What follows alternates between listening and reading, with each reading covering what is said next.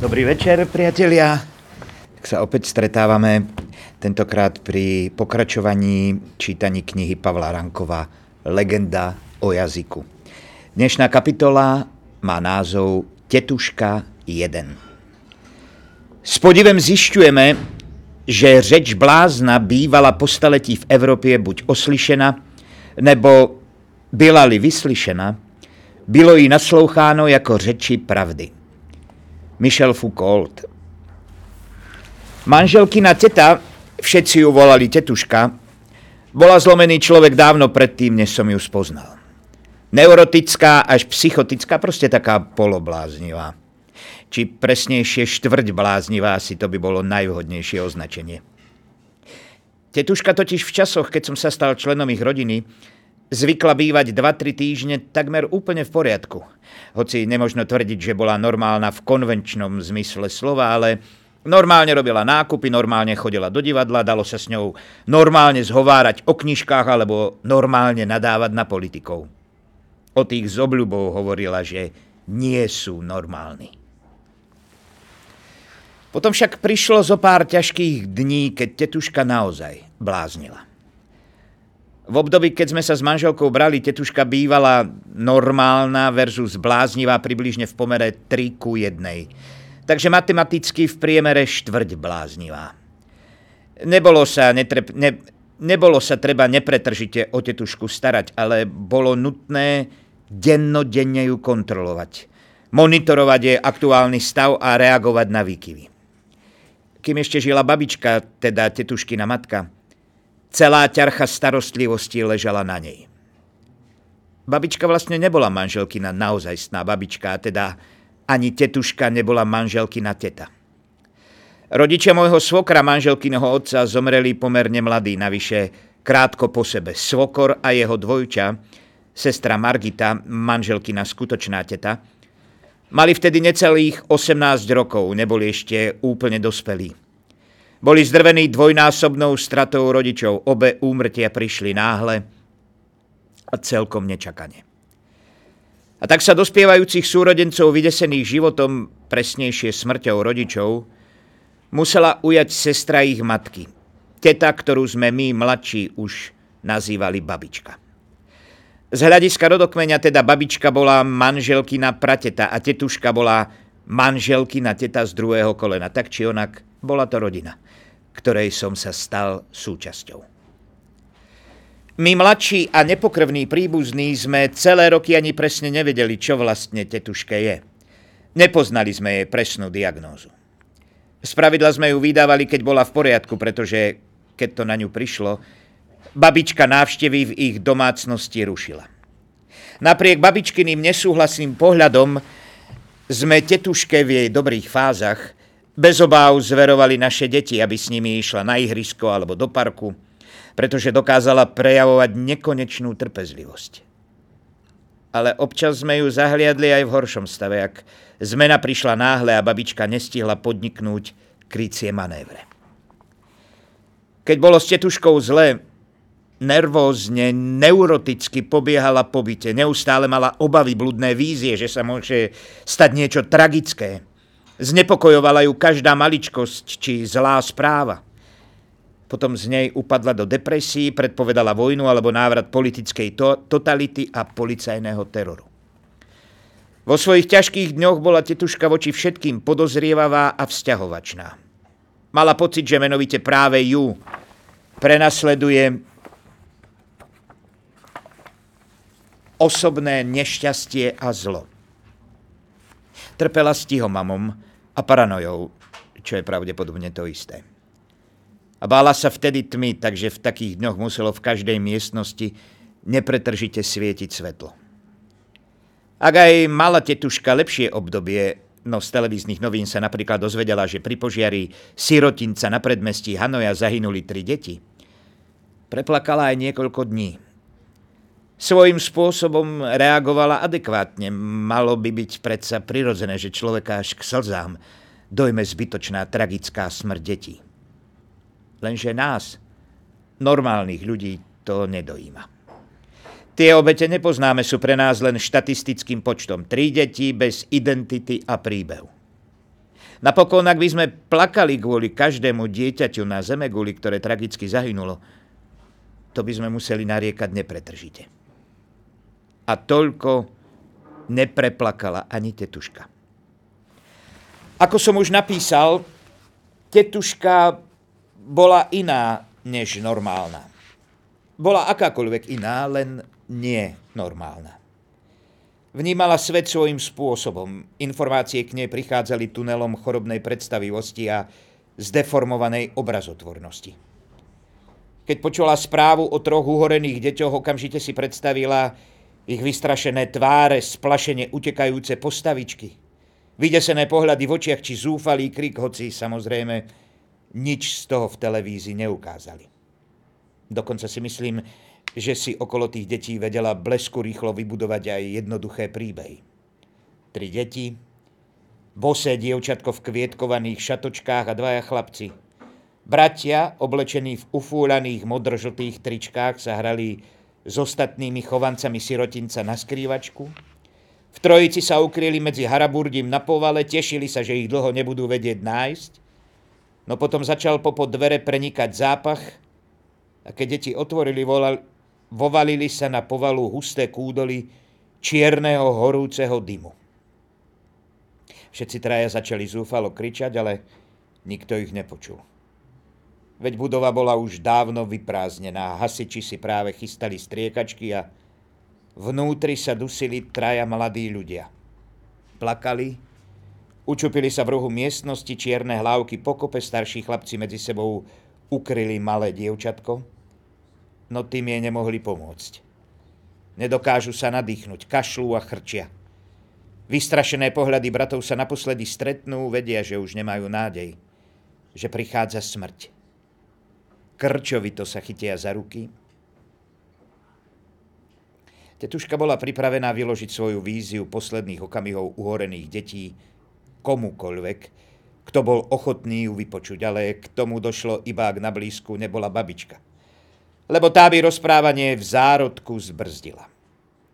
Tetuška presne veľmi vedela, prečo plače, len my ostatní sme sa tvárili, že obhorená detská mŕtvola nie je srdcervúci obraz. Keď babička umrela, starostlivosť o tetušku sa približne rovným dielom rozdelila medzi rodiny jej bratranca, teda môjho svokra, a sesternice, čiže svokrovej sestry Margity. Tetuška zostala bývať sama v babičkinom byte. Každé ráno jej bolo treba zatelefonovať a na základe kombinácie tónu hlasu, rýchlosti reči a vysloveného obsahu na diaľku diagnostikovať, či nie je nutné zájsť k nej a podať zvýšenú dávku liekov. Popoludne alebo v podvečer sa u nej niekto musel zastaviť, aby rannú hlasovú diagnostiku overil vizuálnou obhliadkou bytu a jeho obyvateľky. Súčasťou návštevy bola aj kontrola, či tetuška užila tabletky. Samozrejme, občas tieto služby, ako sme povinné popoludnejšie návštevy nazývali, pripadli aj na moju manželku a výnimočne aj na mňa. Spočiatku výnimočnejšie a potom čoraz častejšie. Po správnosti by sme s ňou v prípade zhoršenia mali čo najskôr navštíviť lekára, ale z mnohoročných aby som bol presný, z takmer 40-ročných skúseností, vyplývalo, že najväčší úžitok z psychiatrov sú recepty, teda lieky, ktoré predpisujú. A tých sa u tetušky v priebehu rokov vystriedalo mnoho.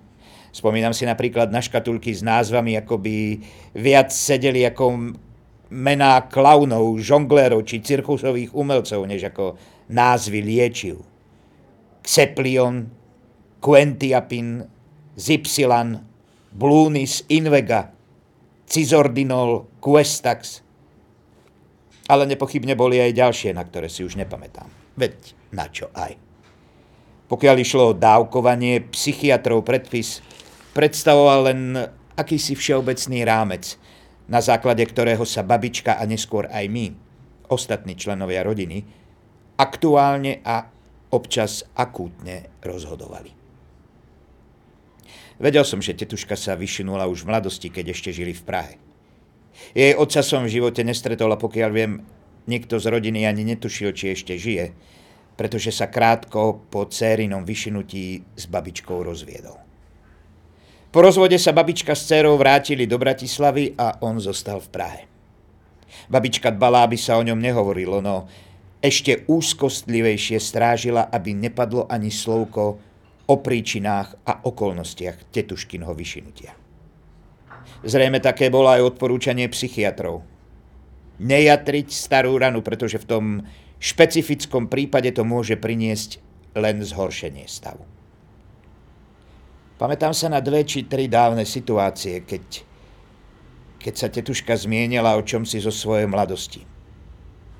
Bola to len bezvýznamná maličkosť, možno spomienka na už dávno neexistujúcu značku cukríkov či čokolády. No babička ju rázne zahriakla a odviedla reč na inú tému. Dokonca ani, moju manž- ani moja manželka a jej brat nevedeli v podstate nič o tom, čo bezprostredne viedlo k fatálnemu zrúteniu tetuškinho duševného zdravia. Bolo to rodinné tabu. A bolo také silné, že ani my z mladšej generácie sme o ňom nehovorili. Už samotná existencia blázna, alebo hoci len štvrť blázna v rodine, je dostatočným dôvodom na mlčanie. Keď som však potom občas prichádzal k tetuške do služby, moja zvedavosť postupne prekonala tabu porazila počiatočné obavy o jej stav. Dlhé desaťročia pestované zákazy však boli prisilno zakorenené aj v tetuške samotnej. Hoci sme s ňou boli len sami dvaja, nechcelo sa jej hovoriť o svojej mladosti. Rada však spomínala na detstvo, ktoré prežila v prievoze, čo bola v tom čase ešte dedina takmer bez väzieb na Bratislavu. Hrávala sa s dievčatami gumu na ulici pred domom, Preháňala sa na bicykli, pomáhala mame v záhrade, oberala ovocie. Potom začala chodiť na strednú školu niekde v Bratislave, myslím, že na Vazovovej ulici, no maturovala už v Prahe, kam sa presťahovali. Lenže práve na toto obdobie sa už vzťahovalo tabu, takže bola na spomienky veľmi skúpa. Isté, že občas niečo presiaklo. Bývali v paneláku na sídlisku Petřiny, Začala študovať históriu na Univerzite Karlovej, spoznala tam svoju prvú a zrejme jedinú lásku. Dozvedel som sa však len jednotlivosti a bolo pre mňa veľmi ťažké vyskladať celý príbeh. Obzvlášť taký, aby z neho vyplynula príčina tetuškinej doživotnej psychickej poruchy. Tetuška dokázala presedieť celé hodiny pred televízorom. Nehľadela však tupo ako blázon do obrazovky na čokoľvek. Ale s diaľkovým ovládačom v ruke si ako náročný divák labužník vyberala programy, ktoré často vedela, vedeli zaujať aj mňa, najmä dokumentárne filmy o prírode alebo o histórii. Tým historicky mávala občas fundované komentáre potvrdzujúce, že to bol naozaj odbor, ktorý študovala. Spomínam si, že raz sme spolu pozerali film o súčasných názoroch na majstra Jána Husa. Bol vyskladaný hlavne z prednášok, ktoré na nejakom medzinárodnom sympóziu povedali jednotliví rečníci. Určite sa pamätám, že to sympózium sa konalo kde si mimo Čiech a organizovala ho nejaká katolícka inštitúcia. Oba tieto fakty sa mi videli natoľko prekvapujúce, že sa mi vrili do pamäti. Ku koncu filmu profesor teológie, zrejme jeden z najdôležitejších účastníkov podujatia, povedal, že je najvyšší čas ukončiť umelo vytvorený rozpor medzi úctou k Janovi Husovi a kultom Jana Nepomuckého. Títo dvaja obdivuhodní muži, podľa profesora, patria k sebe. A ak padne ten ideologický múr, ktorý ich celé stáročia umelo rozdeluje, mohlo by to priniesť novú jednotu. Nepočul som už, akú jednotu mal teológ na mysli, pretože tetuška ma dôverne chytila za predlaktie a rozhodne vyhlásila, že ona by mi o Janovi Nepomuckom, ale aj o českom husitstve vedela rozprávať. V zápäti sa rozhovorila, hoci nie všetko, čo mi v ten večer a počas nasledujúcich mesiacov povedala, sa týkalo Jana Nepomuckého a o husitstve sa zmienila len zo párkrát. ale rozprávala zaujímavo.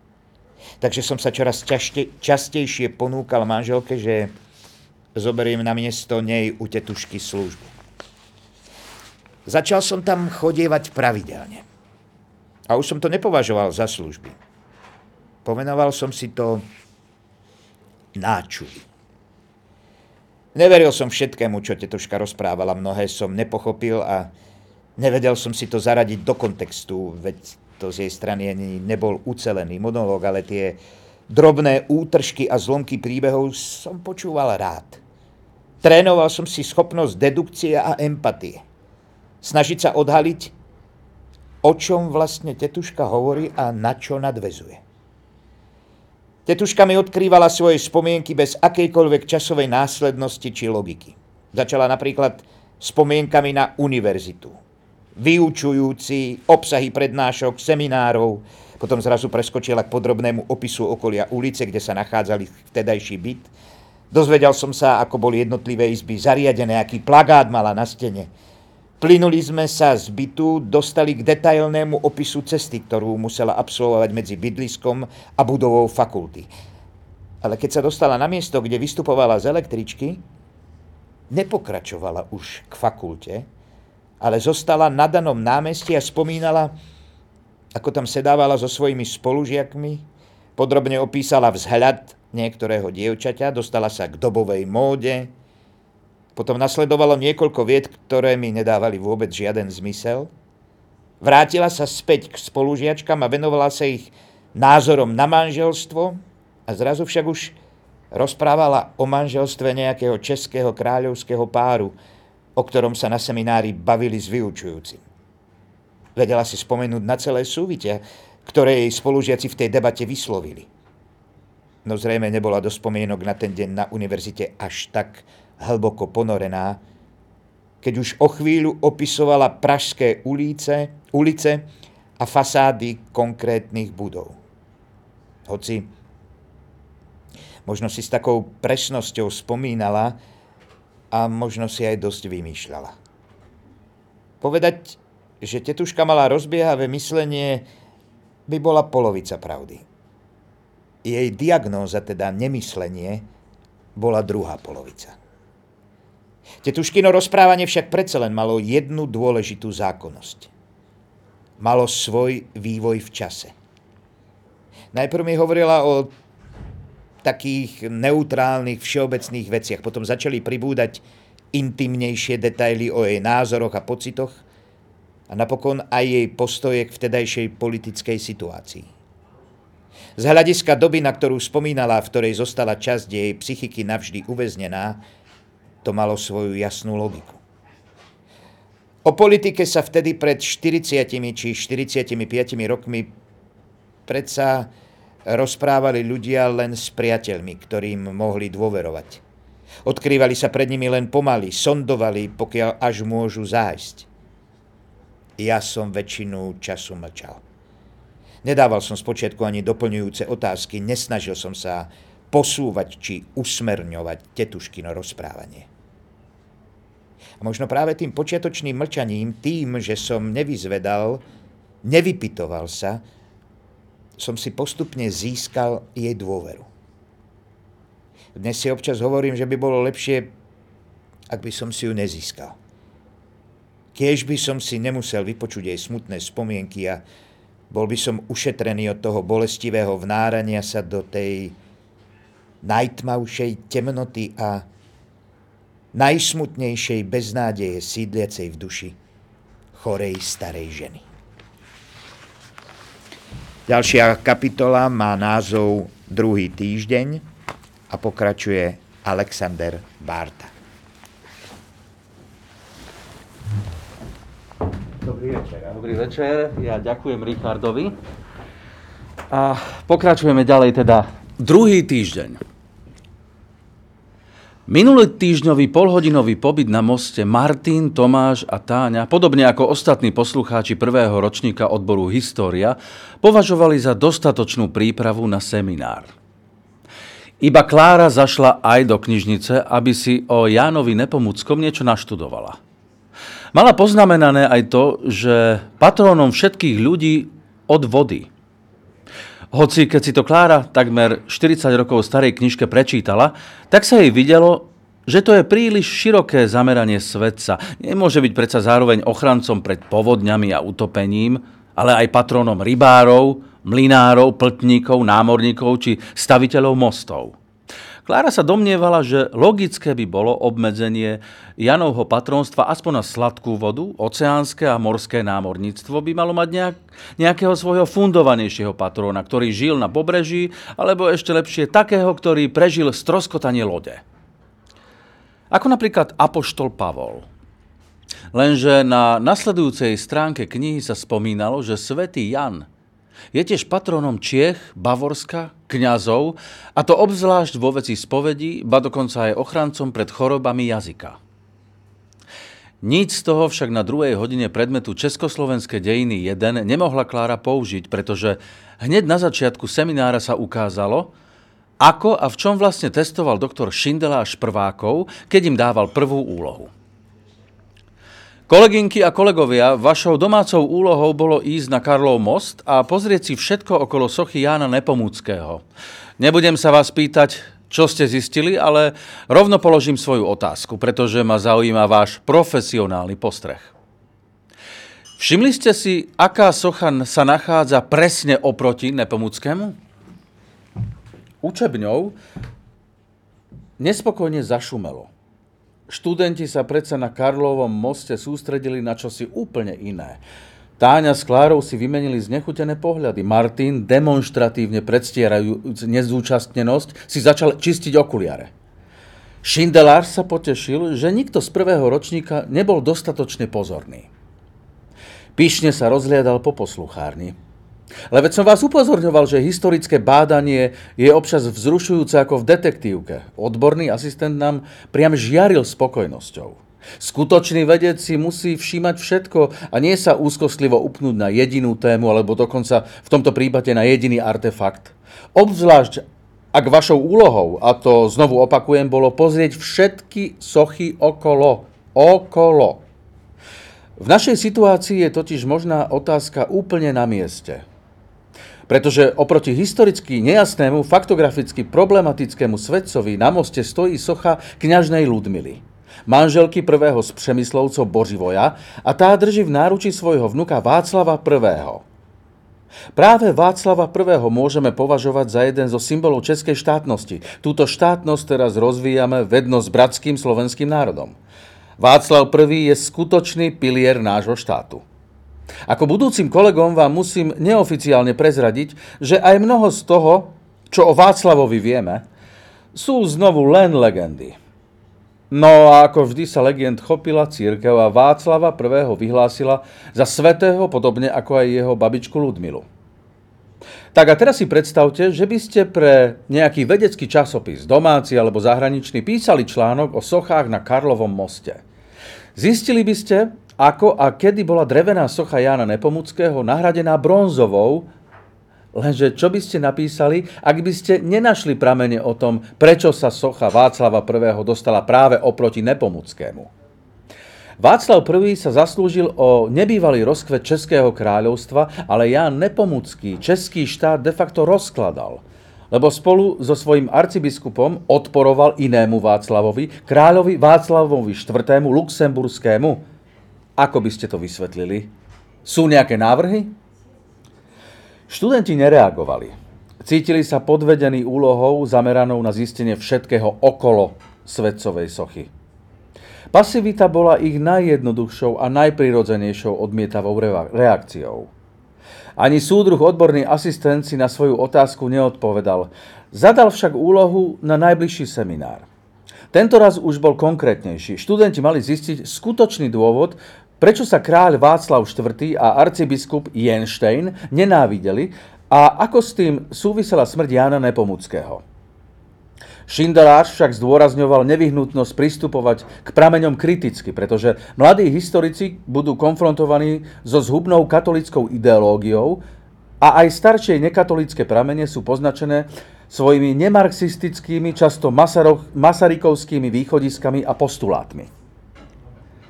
Keď sa hodina mala skončiť, doktor Šindeláš sa neprezieravo spýtal, či sú nejaké otázky. Okamžite vyleteli hore štyri ruky. Tánina, Klárina, Martinova a Tomášova. A to sa ani nedohodli. Ospravedlňujem sa, že sa vraciam k veci, o ktorej ste hovorili na minulej hodine, začala Táňa. Zaujíma ma, či je taká exhumácia, akú práve robia s telom Jána Nepomuckého, bezpečná z hygienických dôvodov. V jednom časopise som nedávno čítala o tzv. Tutanchamovej kliatbe. Po objave a otvorení faraónovej hrobky zomrelo mnoho archeológov, ktorí tam boli prítomní alebo neskôr pracovali s múmiou. Čo ak sú aj na tele Jána Nepomuckého nejaké nebezpečné mikroorganizmy? Mikroorganizmy sú všade. Doktor Šindáš vystrel pred seba ukazovák, napríklad tu sú dve, dve pri sebe. Trieda sa zasmiela a to vyučujúcemu ešte viac zdvihlo sebavedomie. No a teraz vážne, súdružky a súdruhovia. Kolegynka sa samozrejme nepýta na kliatby. Na to my, marxistickí historici, neveríme, ale jej otázka je v celku správna. Napríklad v starých knihách a listinách sa môžu vyskytovať plesne, ktoré dokážu napadnúť aj historikové pľúca a sú potom smrteľne nebezpečné. Výskum pozostatkov Jána Nepomuckého však robí jedno z najmodernejších pracovísk tohto druhu na svete. Antropologické oddelenie Národného múzea na čele s mudr Emanuelom Vlčekom. Už som, vás predsa, som vám predsa spomínal, že o účasť v týme prejavil záujem aj odborník z Francúzska. Ale taký Francúz je rozmanitý, ide len tam, kde neumrie. Ale naopak, môže odborne rásť. Takže o týchto antropológov sa nebojme. Sú pripravení, že kde si pri svetom jazyku môže byť zakúklený nejaký diabolský mikrob čiernej smrti či iná stredoveká háveť, ktorú oni bezpečne vyzdezinfikujú. Ďalšia otázka, prosím. Postavil sa Tomáš. Na soche Jana Nepomuckého nás zaujalo, že má okolo hlavy gloriolu s piatimi hviezdami. Prečo s piatimi? My historici používame skôr pojem nimbus, nie Gloriola, začal doktor Šindeláš, no s odpovedou na položenú otázku problém nemal, pretože položil vlastnú otázku. Koľko hviezd by ste mu dali vy, pán kolega? Tomáš prekvapene pokrčil plecami. Šindeláš sa zasmial. Aj vaše váhanie je správna odpoveď. Neviete, pretože nemôžete vedieť. Ak by hviezd bolo 6, tak sa môžeme pýtať, prečo práve 6? Prečo len pod pol tucet a nie plný tucet, teda 12? Žiaľ, nie každá otázka má aj svoju odpoveď. Prečo má nepomúcky okolo hlavy Nimbus s piatimi hviezdami, nevieme. A nikdy sa to zrejme ani nedozvieme. Berme to tak, že viac si nezaslúžil.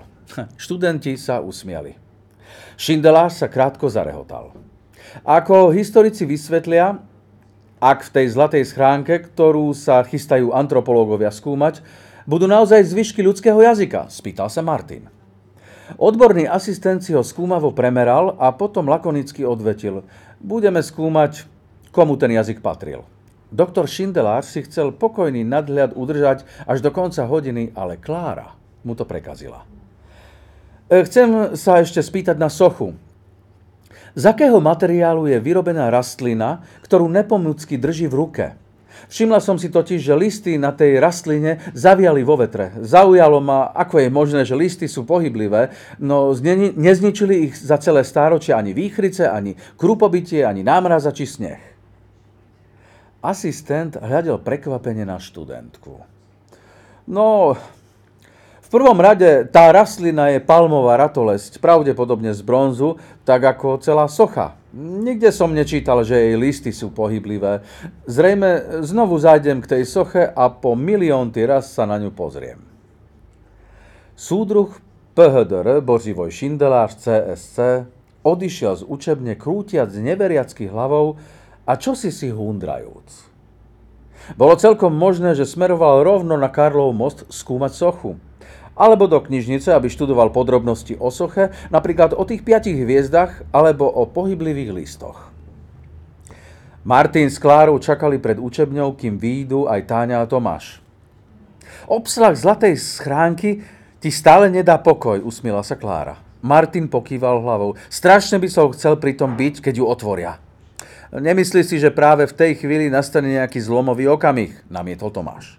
Vnútri bude pravdepodobne maličký obschnutý kúsok organickej hmoty, ktorý bude viac pripomínať jazyk zo starej topánky než človeka. Netvrdí legenda, že jazyk má byť ako živý? Spýtal sa Martin. Legenda nie je kánon, mudroval Tomáš. Podstatné je, že si uchoval jazyk, hoci aj vo forme plesnivých zvyškov. Vyšli na Kaprovú ulicu. Od rieky fúkal prudký oktobrový vietor a náhliacím sa chodcom roztváral baloniaky. Táni podvihol minisukňu. Církev urobila chybu, že súhlasila s exhumáciou, pokračoval Tomáš. Ak sa ich na to vôbec pýtali, sarkofág zrejme vyzdvihli počas nejakej rekonštrukcie alebo renovácie, objasnil Martin. To je možné, pripustil Tomáš, lenže teraz ani nezáleží na tom, či zverejnia lebo všetci tušíme, že nám aj tak nepovedia pravdu. No všetci to netušíme, prerušil ho Martin. Táňa má plnú dôveru k strane a vláde. Táňa sa ohradila. Pripúšťam, že aj ja mám určité pochybnosti, či bude zverejnené všetko. Ó, to je pokrok, zatlieskal Tomáš. Kdeže by pokrok? To je presný opak. Krok vpred a dva kroky vzad. Na našu spolužiačku pôsobí revizionistický oportunizmus vyvolaný reakčnými kontrarevolučnými pravicovými silami v skrytosti pôsobiacimi na našej univerzite, zdvihol ukazovák Martin. Zasmiali sa. Ale nezdá sa mi, že by mohli úplne klama- klamať, veď na to by sa prišlo, doplnila Táňa. Obávam sa, že tu nejde iba o súčasnosť, pripomínal vážne Tomáš. Bez ohľadu na to, čo teraz zverejnia, je takmer isté, že skutočný obsah zničia a nahradia niečím iným. Takže už nikdy v budúcnosti nebude možné odhaliť pravdu. O akej budúcnosti hovoríš? Sarkasticky sa pýtal Martin. Budúcnosť sa skončila pred 4 rokmi vstupom nepriateľských spojeneckých vojsk. Tomáš sa chystal reagovať, ale nepovedal nič, pretože Klára upozornila, aby bol ticho. Blíži sa súdok Žíha, šepla. Študenti hlasno zaželali Dobrý deň, pán profesor Žíha. Vedúci katedry všeobecných dejín a praveku odpovedal miernym úklonom hlavy. Tento nevyzerá nebezpečne, zhodnotil Tomáš, keď boli dostatočne ďaleko. Ani husák nevyzeral. Lakonicky ho odbil Martin. A ďalej e, v čítaní bude pokračovať Henrieta.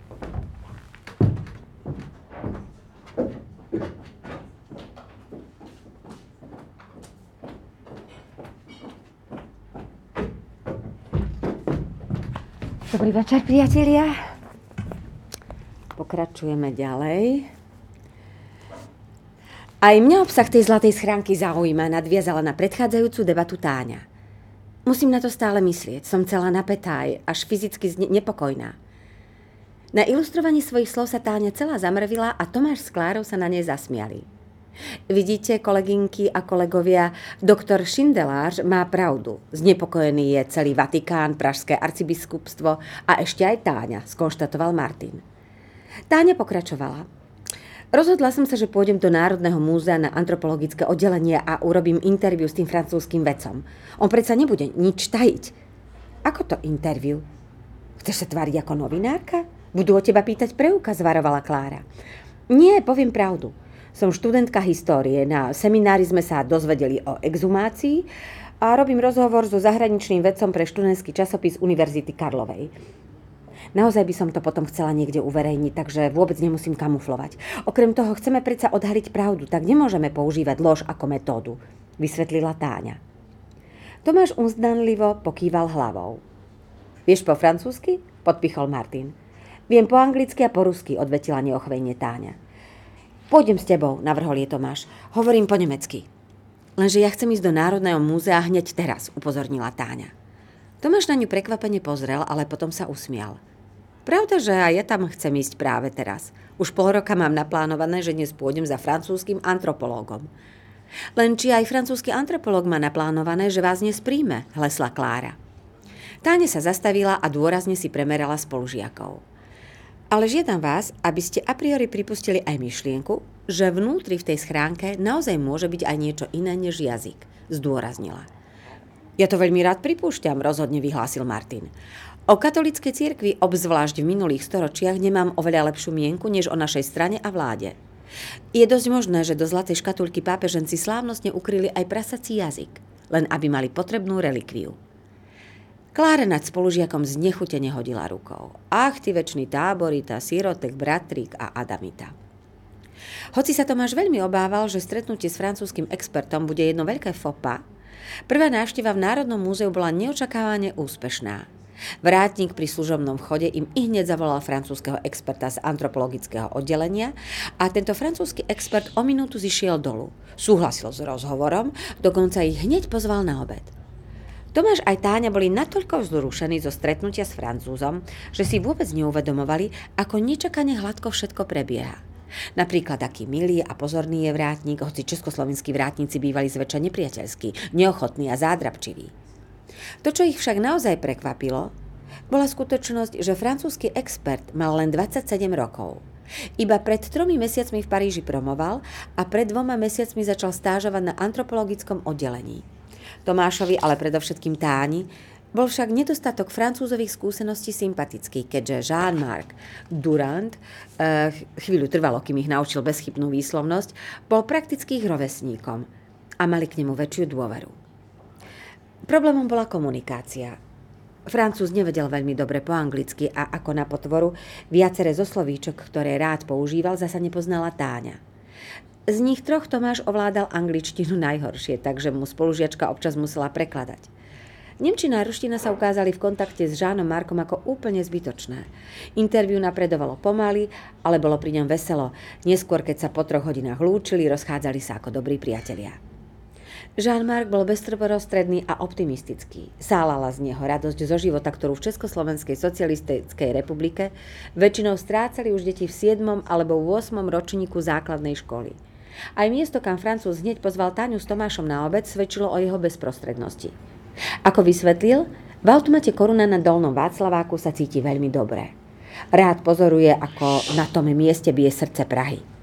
Už keď tam od múzea išli s teatrálnymi pohybmi a radostným úsmevom sa vyhýbal chodcom na úzkých lávkach a drevených mostíkoch, ktorými boli nahradené chodníky na rozkopanom Václavskom námestí.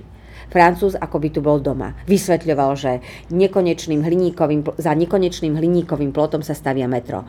Čo Táňa samozrejme vedela, lebo tu bývala už vyše roka a Tomáš bol v lete s otcom dokonca aj dolu v tuneloch, kým pánu Dobrodkovi nevynadal bezpečnostný technik, no teraz nebola príležitosť, aby sa o tom zmieňoval, pretože nechcel prerušovať uraveného cudzinca. Jean-Marc do automatu Koruna zjavne chodíval často. Predavačky ho už poznali a rozumeli jeho skomoleninám českých slov, ktoré používal pri objednávaní. Dokonca keď položil na pulte jednu ruku na druhú, tak i hneď vedeli, že chce, aby mu dve zemiakové placky zabalili. Vlastne až od neho sa Tomáš naučil, že po česky sa zemiaková placka povie bramborák. Na revanš sa zasa Jean-Marc dozvedel, že neexistuje českoslovenčina, ale v krajine sa používajú dva jazyky – a oba sú úradné. Francúz upozornil, že Táňa a Tomáš sú prví Slováci, s ktorými hovorí. Overil si, či je pravda, že Gustav Husák aj Alexander Dubček sú Slováci a potom vyhlásil, že Slováci sú zrejme v krajine akási vládnúca elita, dominantná skupina, z ktorej vždy pochádzajú najdôležitejší politici štátu. Táne si spomenula, ako jej spolužiaci na gymnáziu nadávali na Slovákov, že rýchlo obsadzujú pozície v nových federálnych úradoch. Rýchlo kvašky. Aj Martin použil tú prezývku. Táňa a Tomáš si do jedného zošita na striedačku zapisovali poznámky, pretože o doslovnom prepise francúzových odpovedí alebo ich prekladov nemohlo byť ani reči. Dohodli sa, že keď budú mať celé interviu hotové, zajdu za ním znovu a preložia mu vetu za vetou otázky aj odpovede tak, ako ich budú chcieť zverejniť. Aj tak bolo nutné stretnúť sa ešte najmenej jedenkrát a interviu dokončiť až po otvorení zlatej schránky, aby bezprostredný účastník toho aktu opísal, čo bolo vnútri. Jean-Marc prezradil, že to bude už o týždeň, v útorok 17. októbra. Ten dátum je síce naplánovaný už dlho, ale je zatiaľ tajný, pretože Big Boss oddelenia doktor Vlček nechce byť vystavený zvedavosti verejnosti a tlaku. Jean-Marc ukázal oboma ukazovákmi nahor – Zjavne nepoznal slovné spojenie strana a vláda. Keď Francúz vedúceho antropologického oddelenia nazýval Big Boss, nebola v tom irónia, ale úprimný obdiv a úcta. Táňa chcela v prvej časti interviu Žána Marka čitateľom predstaviť. Podľa toho, čo hovoril, by sa čitatelia dozvedeli, že pochádza z malého mesta asi 200 kilometrov od Paríža. Medicínu začal študovať v 65. O dva a pol roka neskôr bol účastníkom parížských májových udalostí, ako medic ošetroval ranených. Tomáš a Táňa o študentských nepokojoch veľa nevedeli. Jean-Marc im hrdo opisoval, ako sa všetko začalo vlastne celkom banálnou študentskou okupáciou univerzitných internátov s cieľom dosiahnuť možnosť pohybu chlapcov po dievčenských poschodiach. O pár dní sa už protestovalo proti celému školskému systému a napokon proti existujúcemu politickému systému Francúzska. 3. mája Jean-Marc ošetroval prvých zranených počas zrážok s políciou na Parížskej univerzite. Pomliaždeniny mekých tkaní, zlomeniny, otrava slzotvorným plynom. Nasledujúci deň sa demonstrácie a bitky s políciou rozšírili do ulic mesta a Jean-Marc obvezoval už nielen študentov, ale aj odborárov. Dodal dôrazne, ako by zranenie odborára bolo nevyhnutne závažnejšie než zranenie študenta, takže ošetrenie odborára je záslužnejší počin než ošetrenie obyčajného študenta. Tomáš sa spýtal, čo sa protestmi podarilo dosiahnuť. Jean-Marc nerozhodne pokrčil plecami. Prebehol generálny štrajk, takže pracujúci si uvedomili svoju silu. Lenže predčasné voľby v júni aj tak vyhral pravičiar de Gaulle. Vláda vyhovela požiadavkám študentov a zmenila vysokoškolský systém, lenže napríklad rozdelením Parížskej univerzity na 13 malých univerzít sa narušila jednota študentov. Takže v budúcnosti bude oveľa komplikovanejšie zorganizovať spoločný štrajk alebo demonstráciu. Tomáš svojou lámanou angličtinou povedal, že ideály roku 1968 sa v málo ktorej krajine naplnili. Jean-Marc dodal, že to je pravda. Aj Rudy Duške sa musí po atentáte rehabilitovať. Táňa nevedela, kto to je, ale Tomáš naznačil, že jej to potom vysvetlí. Táne vrátila debatu späť k téme interviu. Spýtala sa Francúza, ako sa dostal do Československa. Vysvetlil, že počas nepokojov v 68. spoznal priamo v parížských uliciach mladého Čechoslováka. Odtedy si občas vymenili listy, no a tento rok ho jeho pražský priateľ informoval, že ministerstvo školstva ponúka štipendium pre končiacich absolventov zahraničných univerzít. Jean-Marc podľa priateľovho odporúčania vyplnil prihlášku a vybrali ho. Spočiatku mu prekážalo, že sa nedostal do bežnej nemocnice, ale do antropologického oddelenia múzea, ale teraz je veľmi rád.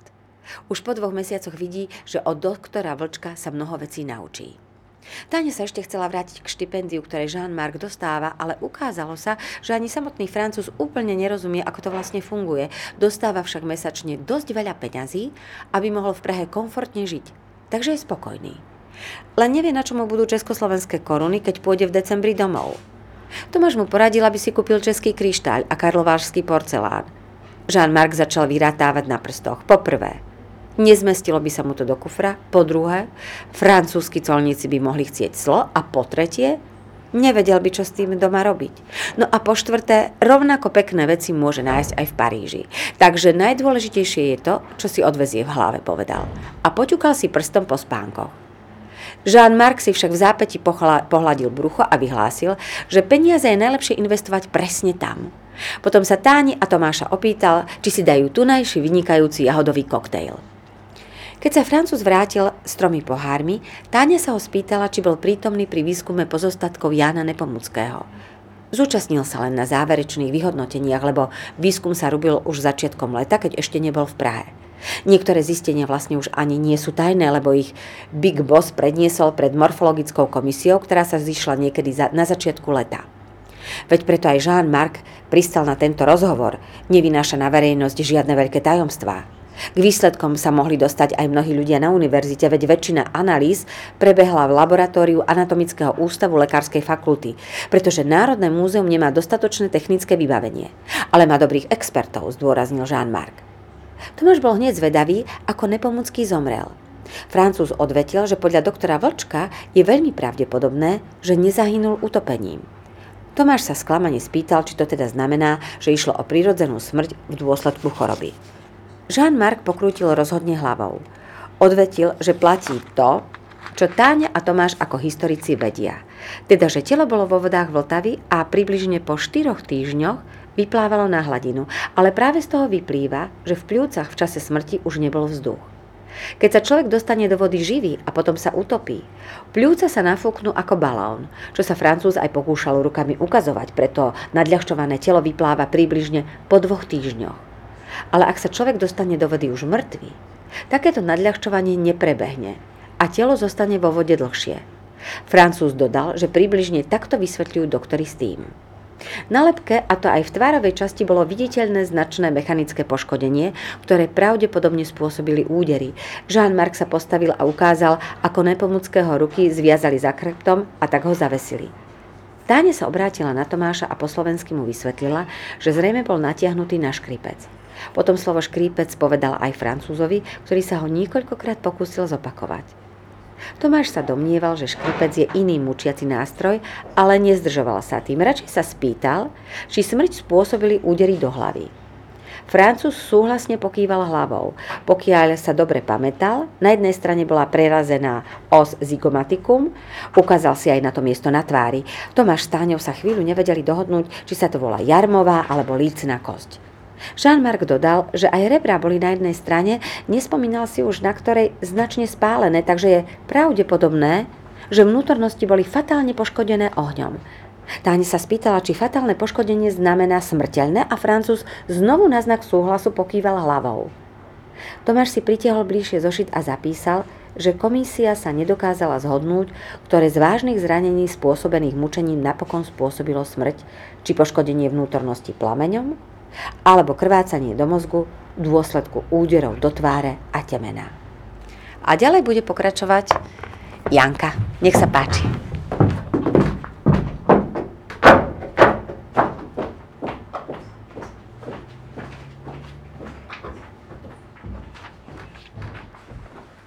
Zdravím. No, keď si Jean-Marc všimol, ako napätého mladá dvojica počúva, musel sa usmiať. Pripomenul, že to, čo hovorí, nie je jeho osobný výskum, ale on je iba posledným asistentom v rámci antropologického oddelenia. Ale Big Boss sa si veľmi váži ako odborníka, takže jeho záverom dôveruje. Tomáš sa spýtal, či v dôsledku antropologickej analýzy nebola kostra veľmi poškodená. Jean-Marc sa usmial a odvetil, že pri predchádzajúcej exhumácii boli ich kolegovia určite menej šetrní. Táňa a Tomáš sa prekvapene spýtali, či telo Jana Nepomuckého bolo už v minulosti exhumované. Francúz odvetil, že je predsa všeobecne známe, že už začiatkom 18. storočia rakvu otvorili a preskúmali. Veď predsa práve vtedy objavili v lepke hmotu, ktorá pripomínala jazyk a na základe toho vznikla celá legenda. Potom si Jean eh, Mark dvojcu oproti sebe kriticky premeral a vyhlásil, že ako študenti histórie by si určite mali o Janovi Nepomuckom viac prečítať. Táňa a Tomáš zahambene pokyvovali hlavami.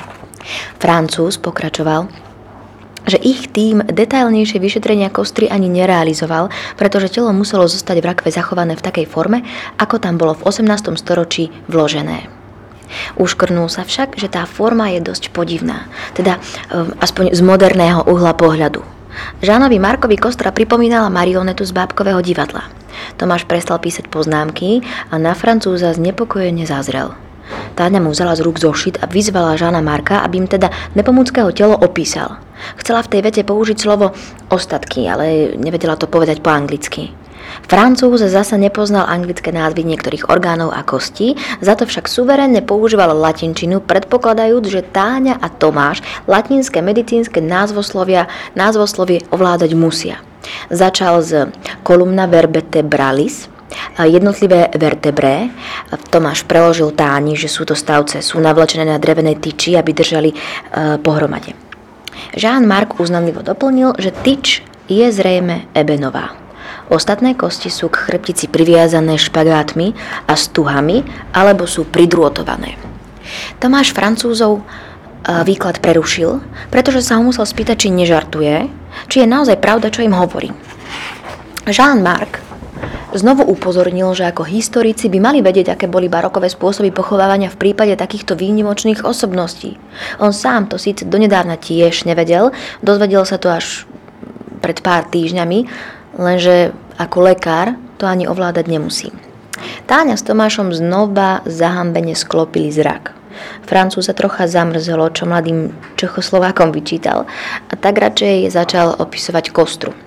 Sústredil sa na kosti ruky, ktoré boli značne polámané.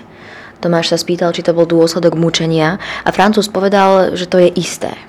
Nespomínal si už, či to bola pravá alebo ľavá ruka, ale kosti boli natoľko poškodené, že museli byť pri exhumácii v 18. storočí doplnené niekoľkými kostiami z iných kostier a dvoma malými zvieracími kostiami. Celkovo sú na tej ruke kosti zostavené veľmi nepresne. Za to na druhej ruke má nepomúcky navlečené dva krásne prstene. Jean-Marc úznanlivo pokýval hlavou. Táňa sa pri predstave, že Francúz obdivuje prstenie na kostre, musela pousmiať. Francúz pokračoval v opise. Na kostre je navlečené dnes už vyblednuté, ale inak dosť zachovalé barokové rúcho. Tomáš si nebol istý, či dobre rozumie, ale podľa Žánových Markových slov zrejme boli kosti omotané nejakou pozlátenou niťou, ale bol, alebo, ale bol na nej aj zlatý drôt. Táňa videla spolužiakovi rozpaky a vzala si znovu zošit. Napísala, že kosti sú chránené zlatou stuhou. Potom pridala za tú vetu veľký otáznik, pretože si uvedomila, uvedomila že stuha predsa nemôže chrániť. Francúz medzi tým niekoľkokrát zopakoval slovo Gumpe, no ani Táňu No ani Táni nebolo jasné, či to je stuha omotaná zlatým drôtom, alebo zlatý drôt omotaný stuhou tak do svojich poznámok dopísala tri otázniky. Jean-Marc potom vyhlásil, že takým spôsobom zmontovaná a odetá kostra sa v baroku nazývala manekín. Tomáš sa na neho prekvapene, Tomáš na neho prekvapene vyvalil oči, ale potom si spomenul, ako ich pred chvíľou Francúz pokarhal, že nemajú dostatočné historické vedomosti a tak radšej nič nepovedal. Bude si to predsa môcť overiť v odbornej literatúre. Tomáš nakúkol do tániných poznámok.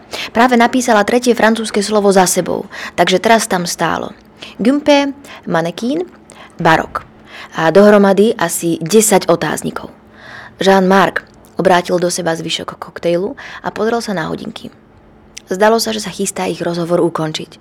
Povedal, že Big Boss doktor Vlček v starých knihách vyčítal, že na mučení sa osobne podielal aj kráľ. Čo sa jemu, človeku ovládajúcemu hlavne francúzsku históriu, zdalo veľmi barbarské a nekultivované. Spýtal sa Tomáša a Táni, či aj oni považujú za pravdepodobné, že by v 14. storočí v Čechách kráľ mučil spolu s Katom. Táňa odvetila, že francúzským kráľom bol predsa práve v tom čase Karol IV, ktorý zdedil duševnú chorobu Bourbonovcov a Tomáš doplnil, že na konci 14. storočia nebol úplne normálny ani anglický kráľ Richard II. Jean-Marc povedal, že podľa doktora Vlčka zrejme Nepomuckého okrem profesionálneho kata mučil aj niekto iný.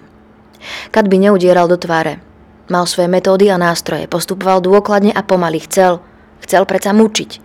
Avšak tú, tú prerazenú os zygomatikum musel spôsobiť kto si nepochybne veľmi rozúrený. Francúz ešte na záver dodal, že Nepomucký mal pomerne tenké a krehké kosti, ako to ukázala ich analýza, takže zrejme podľahol následkom mučenia skôr, než Kat e, zo skúsenosti predpokladal. Jean-Marc vstal, ale ešte sa rozhovoril o tom, že aj to zvrhnutie tela do, rieky, do rieky je um, aspoň podľa jeho názoru dosť záhadné. Oveľa rozumnejšie by predsa bolo mŕtvolu odviezť na nejaký kráľovský hrad a tam ju zakopať. Tak by sa k nej, k nej nikdy nikto nedostal. Istý čas, kým sa atmosféra trochu neupokojí. Kráľ dokonca mohol tvrdiť, že Nepomucký žije a je uväznený. Lenže kráľ konal v afekte. Táňa tú vetu zapísala a tiež vstala. Keď sa pred korunou s Žánom Markom rozlúčili, Táňa povedala, že Francúz mal úplnú pravdu. Je, je trápne, keď sa angažujú vo veci, o ktoré si predtým nič nenaštudovali. Musia čo najskôr zajsť do knižnice a všetko o nepomúckom si požičať.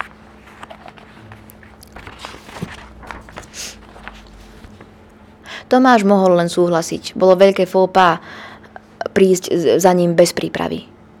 Lepší triedy nepriateľ než angažovaný blbec a teraz som sa pred ním cítila ako angažovaný blbec, zhodnotila Táňa. Ja som aj angažovaný blbec, aj triedny nepriateľ. Ty sa fakt nepovažuješ za triedného nepriateľa? Provokoval Tomáš. Táňa radšej zmenila tému. No tak v každom prípade súdruh Boživoj Šindeláš nemal pravdu, keď nám hovoril, že legenda o zázračnom uchovaní jazyka sa zrodila v hlavách prostého ľudu na základe toho, že sa rozšírila nepravdivá zväzť, že Nepomucký nevyzeral, nevyzradil spovedné tajomstvo, teda držal jazyk za zubami. Zachovaný jazyk nie je vôbec legenda, ale oficiálny verdikt tej prvej lekárskej komisie, ktorá urobila exhumáciu 300 rokov po kňazovej smrti. Pospolitý ľud si tú informáciu osvojil už vtedy. A Tomáš spokojne pokýval hlavou. Je to baroková diagnóza, nie stredoveká legenda. Okrem toho sa náš súdruh asistent milil aj v tom, že tam Nepomuckého utopili. Zavraždili ho v mučiarni. A ako to Jean-Marc myslel, keď povedal, že Československo si obľúbil napriek tomu, že tu je všetko sivé? Zmenila znovu tému Táňa. Tomáš sa rozhliadol po Václavskom námestí. V oknách budov a na viacerých priečeliach boli červené plagáty a transparentmi, transparenty s politickými heslami napísanými väčšinou veľkými žltými písmenami. Tak možno nemal na mysli vzhľad budov, ale, ale náladu ľudí. Prišlo na um Tomášovi. Že by? Tak počítajme namrzené a usmievavé tváre, zasmiela sa Táňa. Ja mám usmievavých. Neutrálne tváre sa nepočítali. Zrátaním prestali za stavu 23 pre Tomáša. Popoludnejšia prednáška a cvičenia predmetu dejiny medzinárodného robotníckého hnutia a komunistickej strany Československa odpadli. Vyučujúce sa teda hneď v druhý týždeň semestra držala svojho zámeru, že ona predsa nebude historikov vyučovať históriu. Na kľúčke miestnosti bol československom trikolórou priviazaný papier s nápisom Prváci historici, dnešná hodina odpadá, mám schôdzu. Naštudujte si do budúceho týždňa do skript definíciu pojmu revolučná Situácia. V zátvorke Lenin. Martin sa smial, že to vyzerá, ako by odkaz podpísal priamo väčšine živý vodca ruského proletariátu. Pri tej príležitosti navrhol spolužiakom, aby zašli k nemu na ruský čaj, veď na pivo je chladno. Táňa s Tomášom chceli o rozhovore s Francúzom referovať Martinovi a Kláre už cestou, no Martin navrhol, aby sa o tom v pokoji porozprávali až u ňoho doma. Rodičia si na pondelok zobrali dovolenku. Urobili si o deň dlhší víkend a zostali na chalupe, vrátia sa až večer. Starší brat má skúšku s kapelou a príde neskoro v noci, ak, ak teda vôbec. Hlavným dôvodom, pre ktorý Martin pozval spolužiačky a spolužiaka na návštevy, na návštevu však bola nová gramoplatňa. Kúpil si ju, kým boli Táňa a Tomáš s Francúzom a teraz ju hrdo niesol pod pazuchou. LPčku Framusu Mesto R sa mu pošťastilo náhodou nájsť v malom knihkupectve. To zaujalo aj Tomáša. Počul totiž, že náklad, ktorý sa ešte nachádzal v predajniach, bol stiahnutý a zošrotovaný. Martin prikývol a jemu tú jubovku, jubovku niekto rozprával práve preto sa tak tešil, že platňu nečakane objavil. Keď prechádzali Smíchovskými ulicami, kde Martin býval, Tomáš ukázal na niekoľko dier po guľkách v múre jedného z domov. Ruské kiahne? Práve pred našim domom si potrebovali vyprázdniť zásobník, povedal Martin. A nás chval to neopravia, aby sme mali na pamäti, že do nás môžu kedykoľvek strieľať znova. Zabili tu niekoho? Spýtal sa Tomáš. No, tu nie, ale tam ďalej na krížovatke, tak tam áno, ukázal Martin. V Bratislave zastrelili syna maminej kolegyne. Poznala som ho. Vzdychla Táňa. Ani o tom nehovorme. Naopak, musíme o tom hovoriť, aby sme si dobre pamätali, ako to bolo. Nesúhlasil Martin, inak o pár rokov strána a vláda začnú tvrdiť, že v 68. do ľudí strieľali kontrarevolucionári na Dubčekov povel. Ale aj tak zmlkli, až kým nevstúpili cez branu starého činžiaka. O, to vyzerá na secesiu, typovala Klára. Presne tak, tesne spred prvej svetovej vojny. Pôvodne vraj bola fasáda Belasa, ale pod nánosom 60-ročnej e, špiny to už nevidno. Klára pomaly prechádzala rukou po rastlinnom ornamente na zábradli schodišťa. Krásne. Aká kultivovaná to bola doba. A vyvrcholila krásnou prvou svetovou vojnou, ironizoval Martin. A ľudia boli vždy hovedá, potvrdil Tomáš. Keď vošli do izby, Tomáš hneď pochválil aparatúru.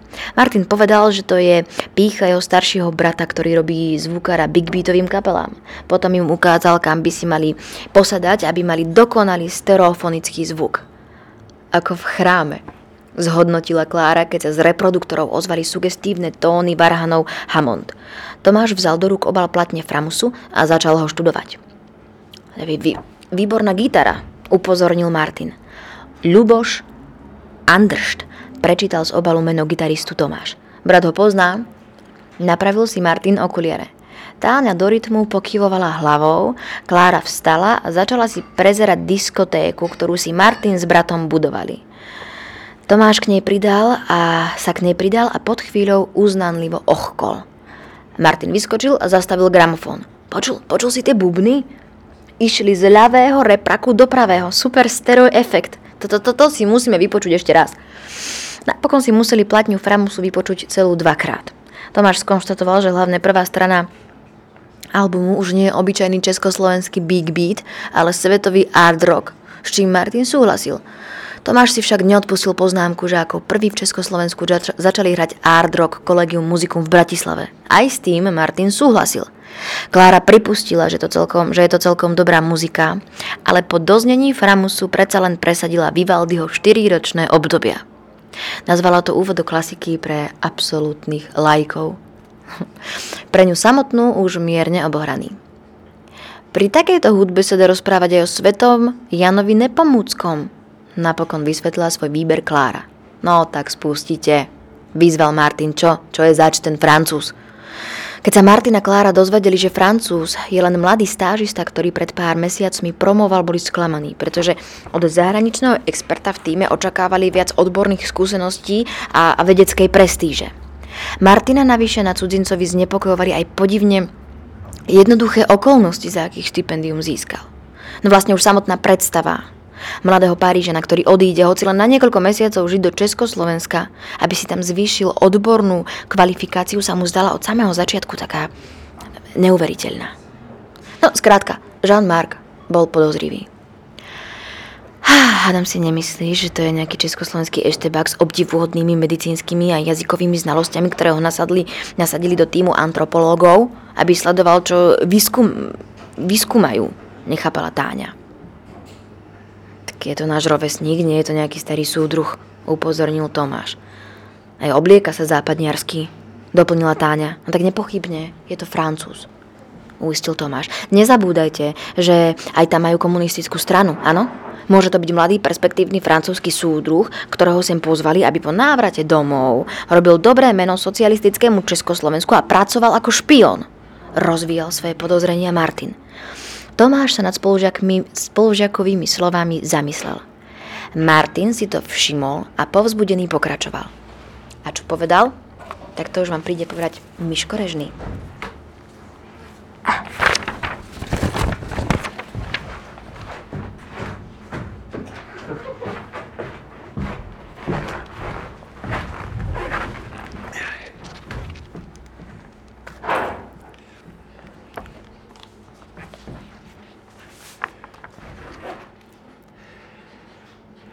Martin si to všimol a povzbudený pokračoval.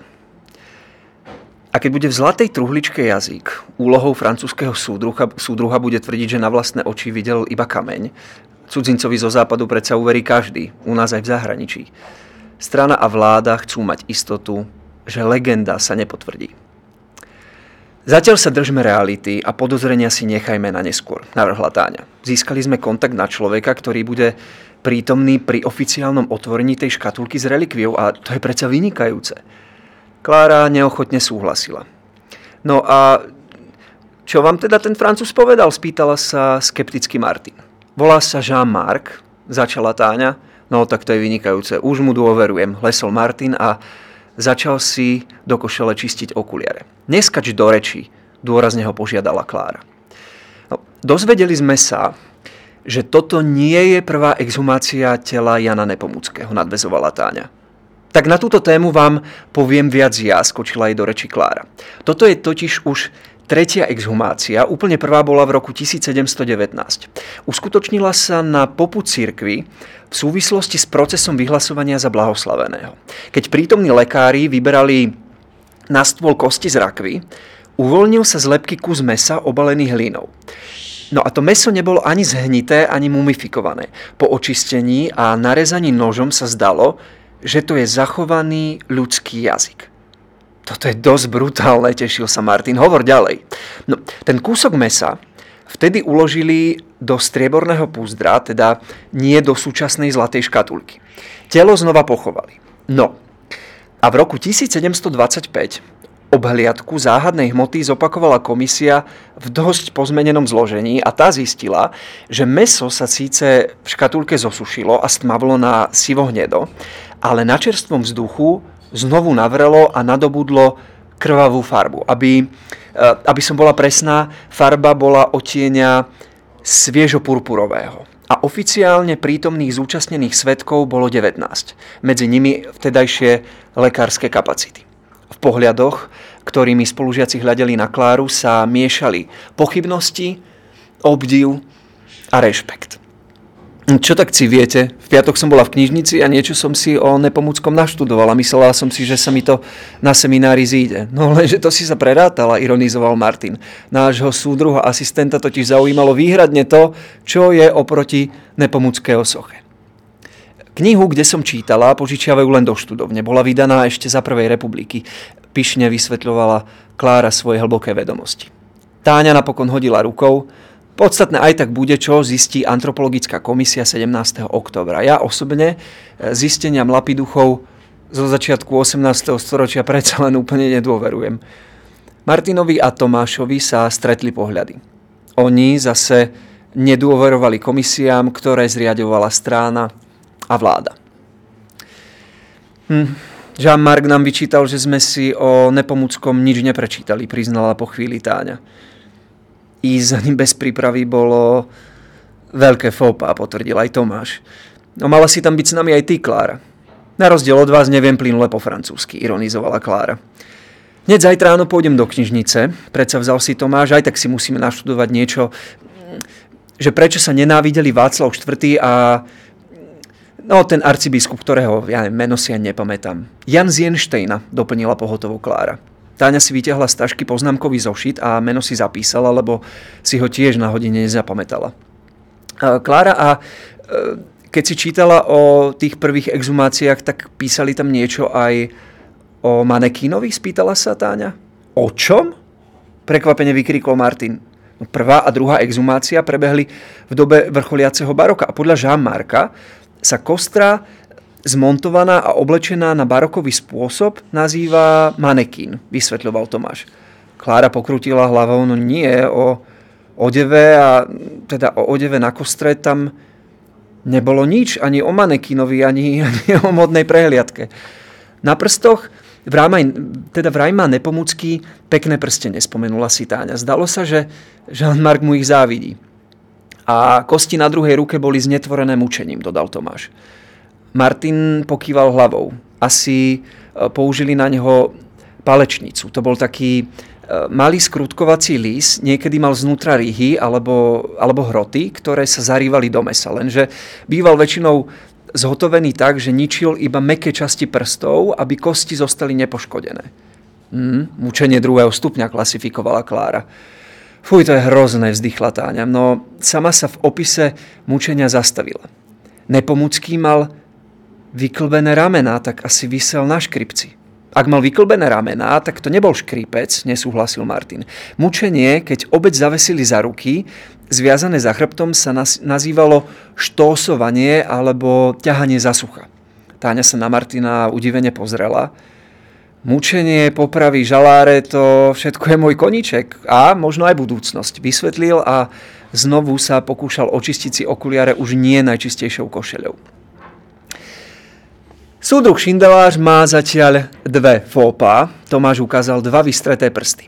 Tak jednak legenda o svetnom jazyku sa zrodila až v 18. storočí na základe výsledkov obhliadky, ktorú urobil vtedajší, e, teda urobili ju vtedajší medicínsky špecialisti a nie podľa toho, že sa medzi stredovekým ľudom rozchýrila zväzť o vernom spovedníkovi. No a po druhé, nie je pravda, že Jan Nepomucký bol utopený. Zomrel totiž na následky mučenia a zrejme dokonca priamo počas mučenia. Ale o tom som nečítala, prekvapene namietala Klára. No pretože práve to je najnovší poznatok. Názor vedúceho antropologického týmu pána doktora Vlčka, zdôraznila Táňa. No tak to sa ešte uvidí, že či pána doktora alebo súdruha doktora, pochyboval Martin. No a pamätáte si? Pamätáte si to nie, že aký sa nám podľa sochy na Karlovom moste zdal Jan Nepomucký krehký? Spýtala sa Táňa. Zženštili, spresnil Martin.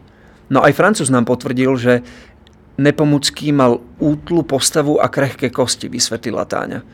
Tak to je zaujímavé, zamyslela sa Klára, pretože sochu na moste urobil Johan Brokov až na 300. výročie smrti Jana Nepomuckého. To znamená, že nejaké ľudové rozprávania alebo naivné malby po celý čas uchovávali Nepomuckého podobu. No ty si veľmi sčítaná študentka, pochválil Kláru Martin. Zaslúžiš si za to cigaretu. Fajčím asi tak jednu ročne. Ale keď ju dostanem teraz za odmenu, tak neodolám, zhodnotila Klára. Martin k nej obrátil škatulku Spart. Tak poďme na balkón.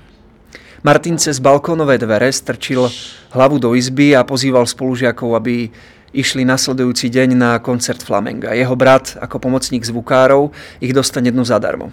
Bude to v klube SZM v ČKD Praha. Táňa a Tomáš slúbili, že prídu. Dohodli sa na štvrť na 8, 15 minút pred koncertom. Klára povedala, že, že bude mať iný program a rozkašľala sa. Chcela nedofajčenú cigaretu zahasiť, ale Martin jej ju vzal, aby nevznikla škoda. Radšej poťahoval z dvoch súčasne. Keď dofajčil, dohral aj Vivaldi. Martin požiadal Kláru, aby zopakovala, akej farby bol v 18. storočí nepomuckého jazyk. Sviežo purpurový, povedala Klára. Tak potom tu mám platňu priamo k téme. Prehrabával sa Martin v gramoplatniach. Sviežo purpurová hudba uviedol album Fireball skupiny Deep Purple.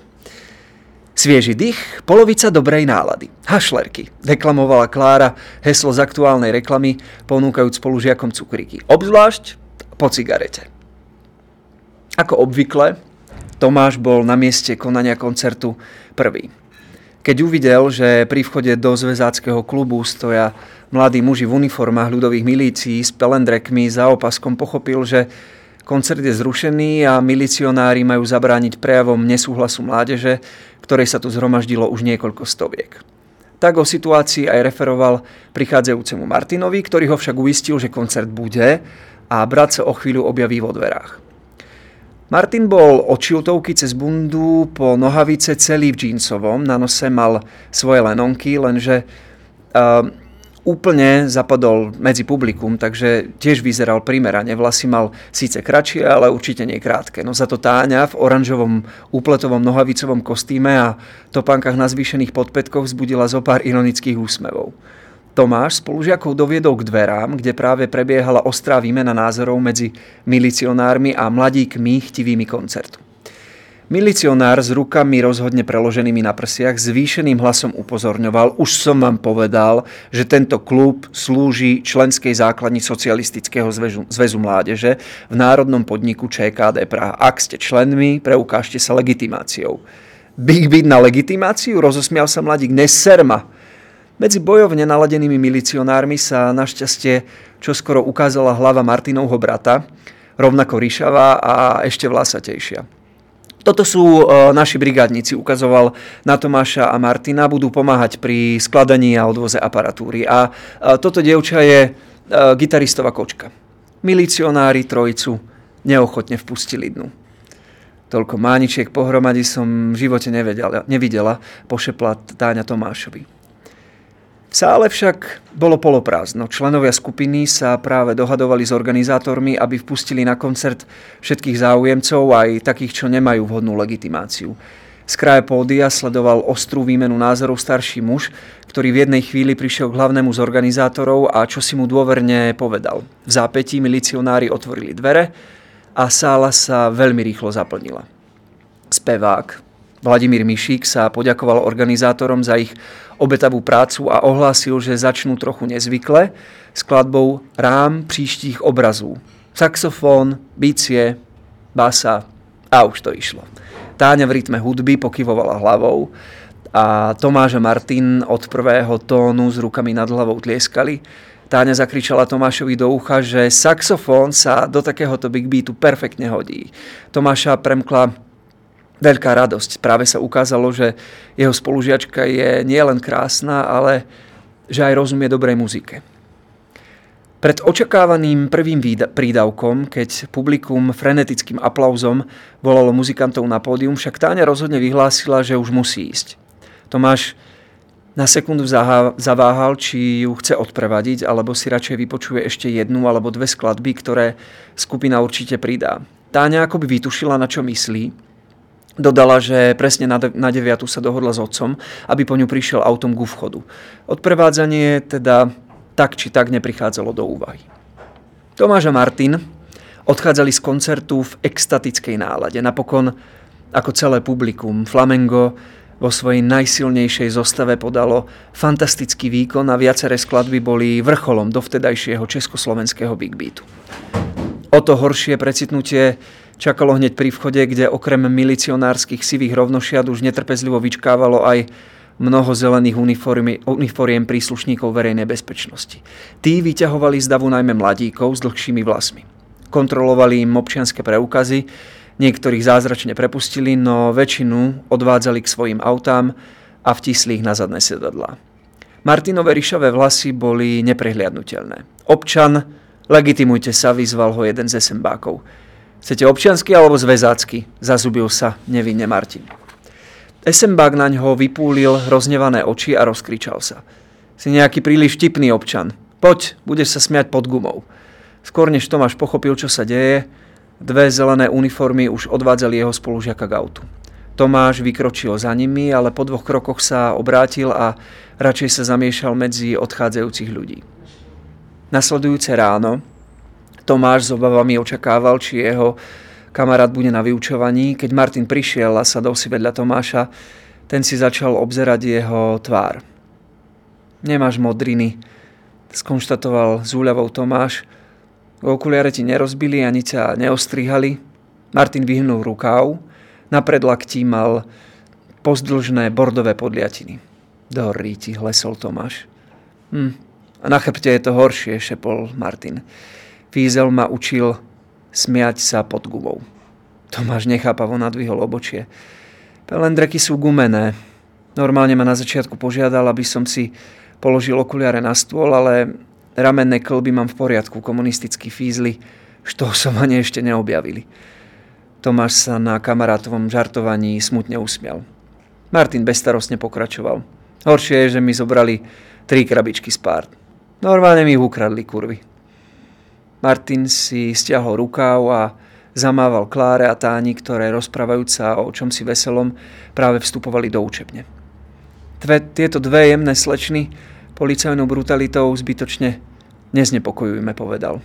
Tomáš zaregistroval zásadnú zmenu v táninom štýle obliekania. Mala na sebe hnedé ošúchané semišové sako, pomerne veľké na jej krehkú postavu a pod ním sivý rolák a staré texasky. Napriek tomu však celkový dojem bol flower power, pretože okolo krku mala niekoľkokrát obtočený dlhý náhrdelník z pestrofarebných korálikov.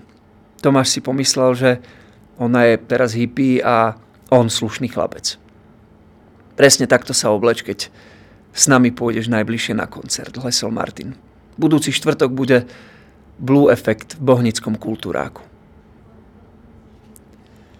Ďakujeme. No a my budeme v čítaní Pavla Rankova pokračovať opäť v pondelok o 18. Majte sa zatiaľ pekne.